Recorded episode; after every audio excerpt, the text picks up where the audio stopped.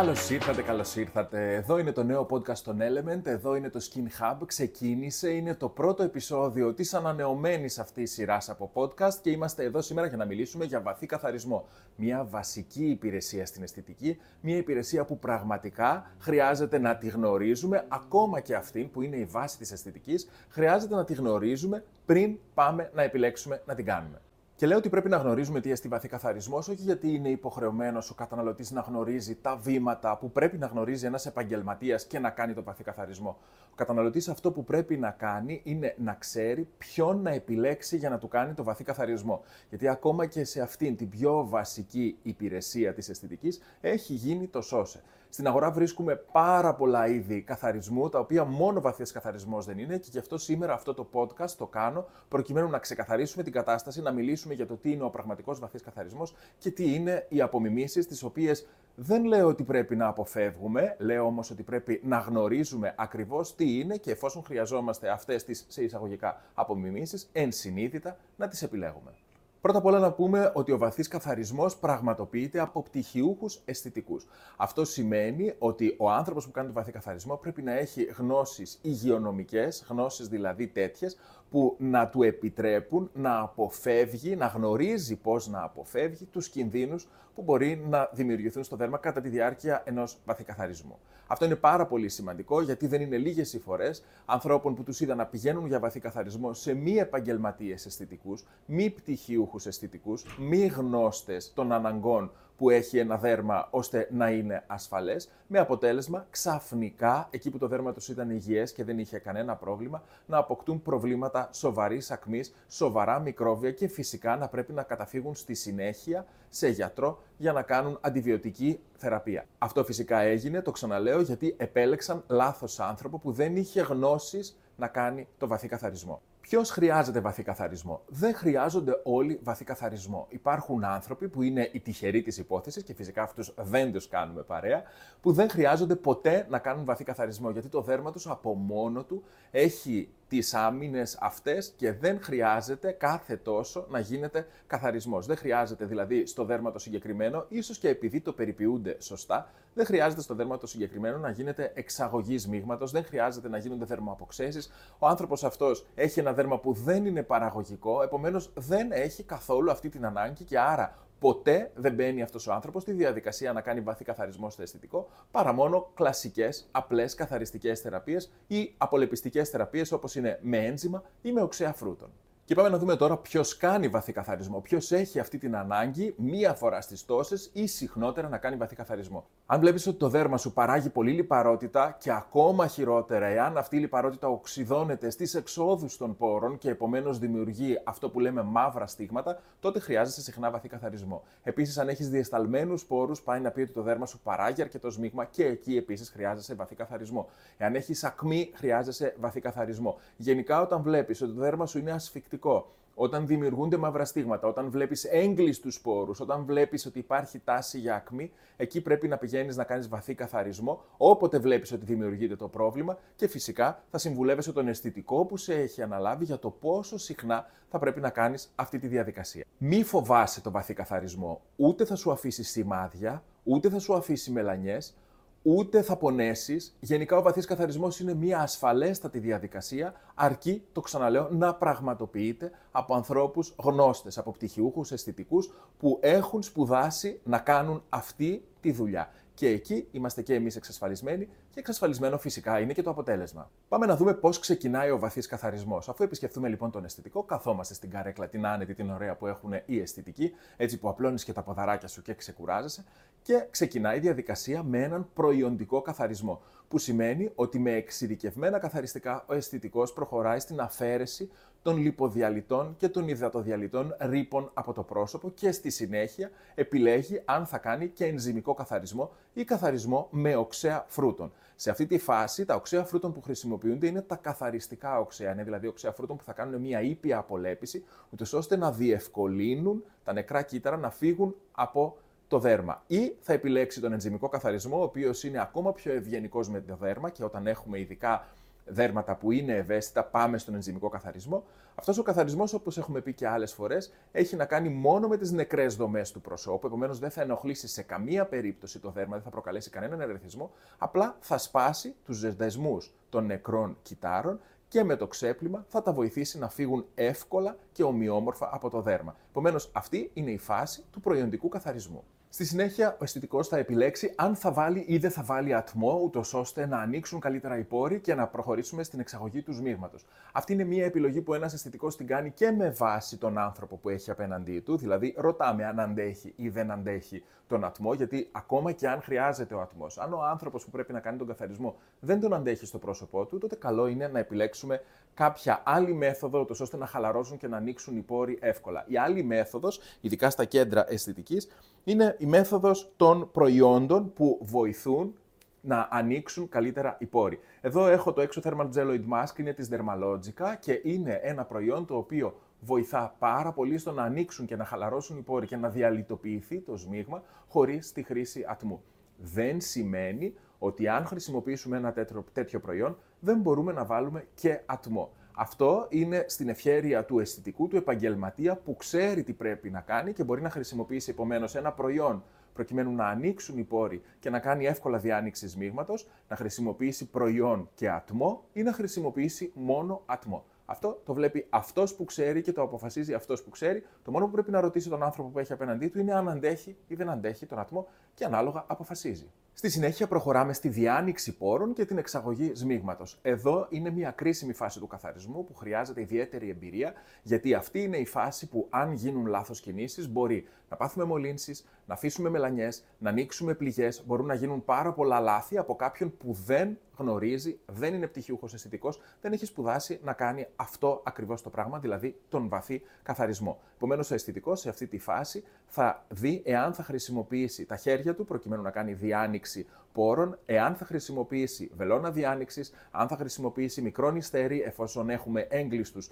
πόρους ή εάν απλά θα χρησιμοποιήσει για τις δυσπρόσιτες περιοχές ειδικά εργαλειάκια τα οποία θα βοηθήσουν στο να ανοίξουμε τους πόρους εκεί δηλαδή που τα δάχτυλα δεν μπορούν να φτάσουν. Όπως παραδείγματος χάρη είναι οι πτυχές των αυτιών γιατί στο βαθύ καθαρισμό προσώπου καθαρίζουμε και σμίγμα το οποίο μπορεί να βρίσκεται στα πτερίγια των αυτιών ή περιοχές που είναι γύρω-γύρω από τη μύτη που δεν μπορούμε να κάνουμε λαβές με τα δάχτυλα και να εξάγουμε το σμίγμα. Γενικά αυτά τα εργαλειάκια ο έμπειρος αισθητικός τα χρησιμοποιεί όσο λιγότερο γίνεται, γιατί ακριβώς επειδή είναι μεταλλικά μπορεί να προκαλέσουν ε, τραυματισμούς που δεν μένουν όμως στο πρόσωπο ούτε αφήνουν σημάδια. Το ξαναλέω, ο έμπειρος αισθητικός ξέρει ακριβώς τι κάνει και πού να χρησιμοποιήσει τι, ούτως ώστε όταν φύγουμε από το κέντρο του να έχουμε ένα πρόσωπο καθαρό, να έχουμε ένα πρόσωπο χωρίς ερεθισμούς, να έχουμε ένα πρόσωπο που μέσα σε δύο ώρες θα μπορεί κατευθείαν να δεχτεί ακόμα και μακιγιάζ. Και μετά τη διάνοιξη πόρων περνάμε στη φάση της εξυγίανσης, περνάμε στη φάση δηλαδή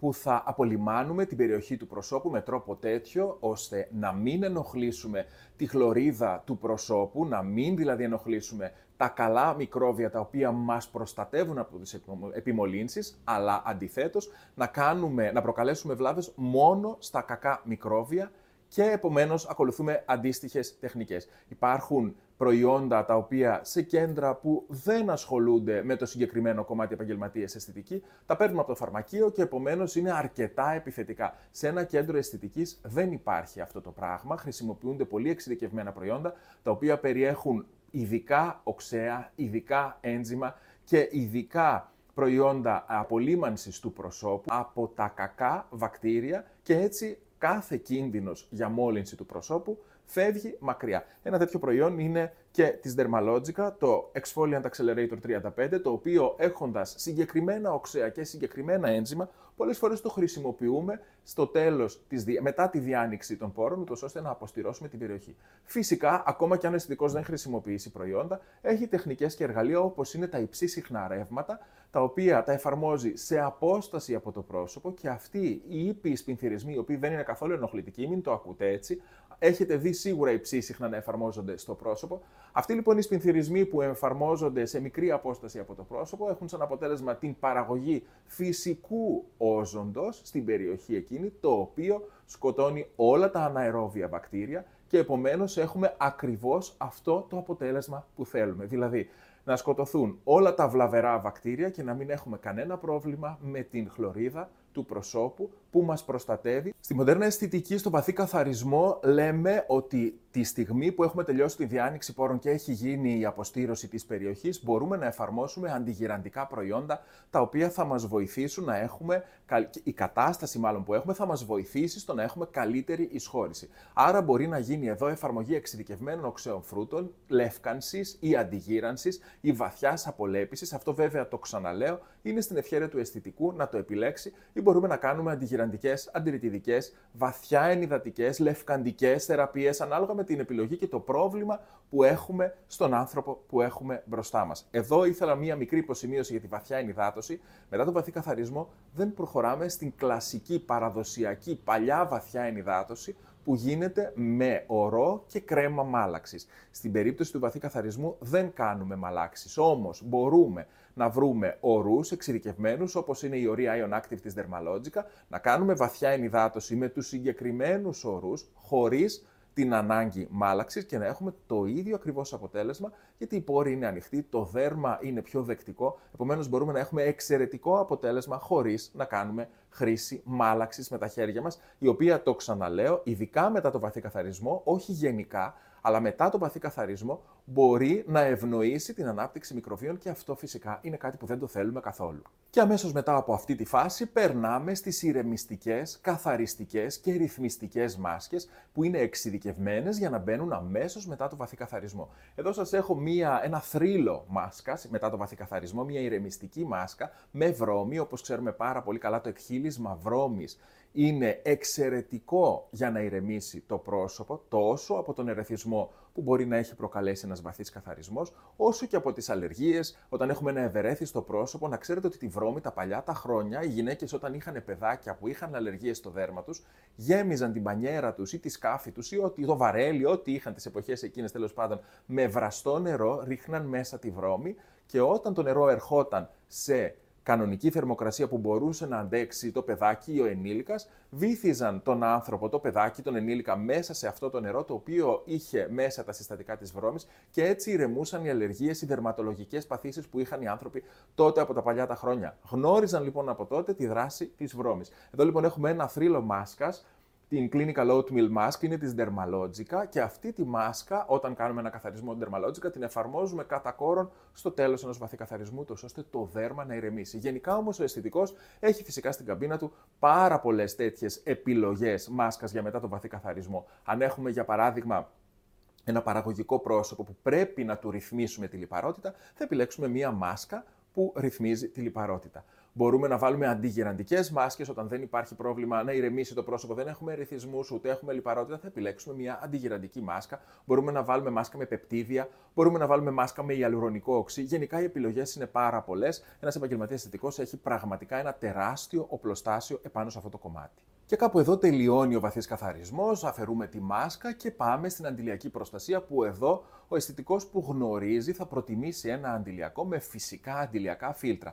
Και αυτό γιατί ο καθαρισμός είναι μια σε εισαγωγικά επεμβατική θεραπεία ή εν πάση περιπτώσει είναι μια θεραπεία πιο επεμβατική από μια απλή προϊοντική θεραπεία. Επομένως, τα φυσικά αντιλιακά φίλτρα θα μπουν πάνω στο πρόσωπο, θα το θωρακίσουν, θα το προστατέψουν και δεν θα έρθουν σε επαφή με την, ε, με την ε, επιδερμίδα που ενδεχομένως να έχει ελαφρώς ερεθιστεί. Έτσι δεν θα έχουμε αλληλεπίδραση του αντιλιακού με το δέρμα, το αντιλιακό απλά θα μπει μπροστά σαν ασπίδα, θα θωρακίσει και θα αντανακλά την ηλιακή, την ηλιακή ακτινοβολία χωρίς να μας δημιουργήσει κανένα πρόβλημα. Και αφού τελειώσαμε με το πώς πρέπει να γίνει ένας βαθύς καθαρισμός από έναν επαγγελματία αισθητικό, πάμε στις απομιμήσεις, οι οποίες εμένα μου έχουν προκαλέσει πολύ γέλιο, μου έχει προκαλέσει πάρα πολύ εντύπωση η ευρηματικότητα αυτών που προσπαθούν να πλασάρουν βαθύ καθαρισμό χωρίς να είναι βαθύς καθαρισμός. Νούμερο 1 λοιπόν, ο ιατρικός καθαρισμός. Ο ιατρικός καθαρισμός κανονικά φυσικά και υπάρχει. Μιλάμε για μια δερματολογική καθαριστική θεραπεία του προσώπου και ο γιατρός αναλαμβάνει να καθαρίσει το πρόσωπο από κίστες. Επομένως είναι μια χειρουργική επέμβαση, εφόσον είναι τόσο επεμβατική. Την κάνουν οι δερματολόγοι, σε χειρότερες περιπτώσεις μπορεί να την κάνει και χειρουργός και αναλαμβάνουν να καθαρίσουν το πρόσωπο από κίστες που μπορεί να έχει δημιουργήσει μια πολύ σοβαρή ακμή. Άρα ο αληθινός βαθύς καθαρισμός φυσικά και υπάρχει και φυσικά πρέπει να πραγματοποιείται αποκλειστικά από γιατρό. Ο γυαλαντζή ιατρικός καθαρισμός τώρα είναι αυτός που μου προκαλεί άπειρο γέλιο γιατί τον παρουσιάζουν βαρύγδουπα με αυτό το όνομα, ότι έχει πλήρη αποστήρωση, φοράμε γάντια, φοράμε μάσκες, φοράμε εργαλεία και στην ουσία πρόκειται για έναν καθαρισμό προϊόντικό του προσώπου καταρχήν με προϊόντα αντισηπτικά, δηλαδή αυτός ο βαθύς καθαρισμός ξεκινάει, αυτός ο ιατρικός μάλλον καθαρισμός ξεκινάει με οκτενισέπτ, ξεκινάει με αλκοολούχα καθαριστικά, επομένως ξεκινάει με υλικά που σε καμία περίπτωση δεν πρέπει να εφαρμόζονται για λόγους αισθητικής στο πρόσωπο.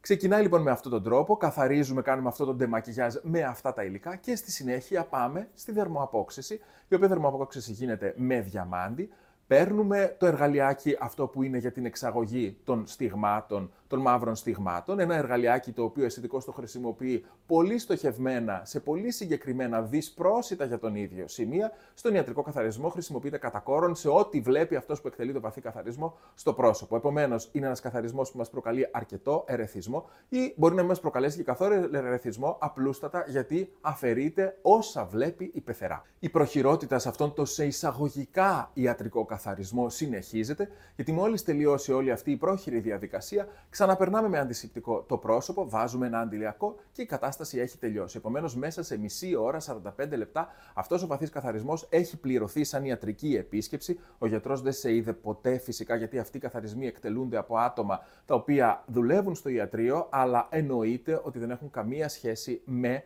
πτυχιούχο αισθητικό. Γιατί αν επρόκειτο για πτυχιούχο αισθητικό, δεν θα δεχόταν ποτέ να ονομάσει ιατρικό καθαρισμό ή βαθύ καθαρισμό μια τόσο πρόχειρη διαδικασία. Αυτό που σας λέω λοιπόν εγώ, εάν θέλετε με ακούτε, όταν ακούτε ιατρικό καθαρισμό σε κέντρο αισθητική, το οποίο διαχειρίζονται με τρόπο που να μοιάζει με ιατρικό κέντρο, που να μοιάζει δηλαδή ότι όλες αυτές οι εφαρμογές που έχουν να κάνουν με την αισθητική έχουν και μια ιατρική χρειά, να φεύγετε προς την αντίθετη κατεύθυνση τρέχοντας. Δεύτερη απομίμηση του βαθύ καθαρισμού είναι ο βαθύς καθαρισμός ΣΠΑ. Είναι ο βαθύς καθαρισμός δηλαδή που προτείνουν τα κέντρα ΣΠΑ, τα οποία έχουν θεραπευτές αλλά δεν έχουν τυχιούχους αισθητικούς μέσα για να εκτελέσουν το βαθύ καθαρισμό ακριβώς όπως πρέπει. Με αποτέλεσμα να πρόκειται για θεραπείες λάμψης, να πρόκειται για θεραπείες καθαριστικές, με προϊόντα που μπορεί να έχουν ένζημα, προϊόντα που μπορεί να έχουν οξέα, αλλά σε καμία περίπτωση δεν γίνεται ούτε διάνοιξη πόρων, ούτε εξαγωγής μείγματος, ούτε λαμβάνονται όλα αυτά τα προληπτικά μέτρα κατά των επιμολύνσεων, τα οποία στο κάτω-κάτω δεν χρειάζονται κιόλας,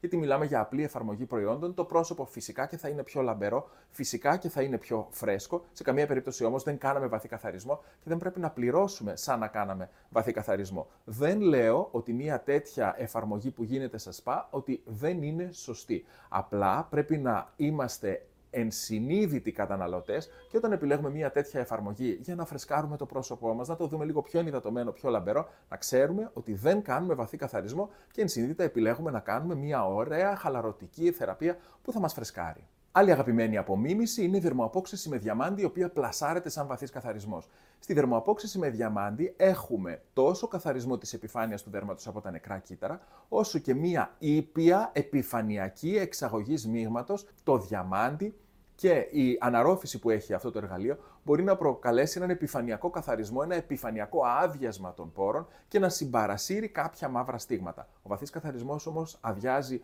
όλο το μήκος του πόρου, όλη αυτή η διαδικασία με το διαμάντι είναι επιφανειακή. Ο βαθύς καθαρισμός που κάνουν οι αισθητικοί είναι μια βαθύτερη θεραπεία που καθαρίζει πραγματικά ολόκληρο τον πόρο και όλες οι εφαρμογές που γίνονται μετά τον παραδοσιακό, κλασικό, αληθινό βαθύ καθαρισμό βοηθούν στο να συντηρηθεί αυτό το αποτέλεσμα καθαριότητας.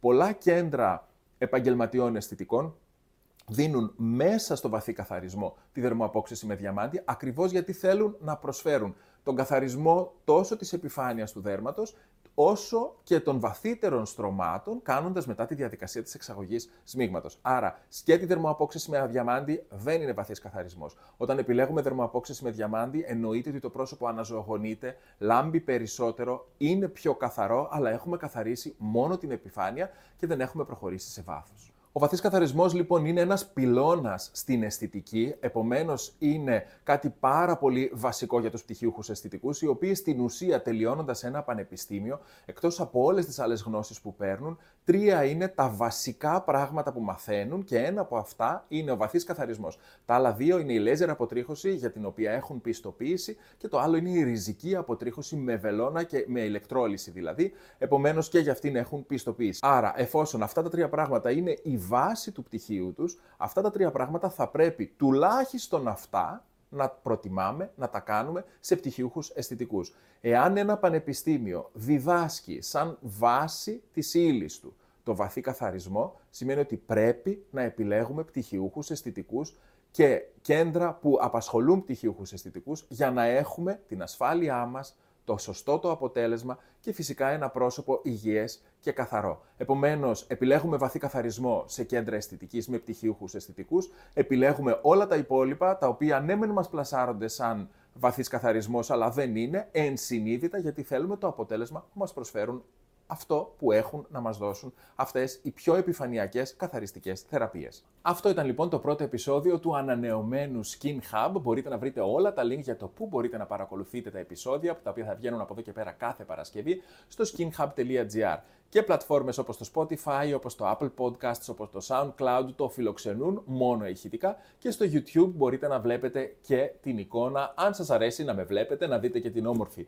φατσούλα μου. Είμαι ο Γιάννης ο Καπνίδης, δουλεύω στο Element Overwhelming Beauty στο Ηράκλειο Κρήτης και ευελπιστώ από εδώ και πέρα να τα λέμε συχνότερα. Μπείτε στο skinhub.gr και μπορείτε να βρείτε και link για να μιλήσετε προσωπικά μαζί μου.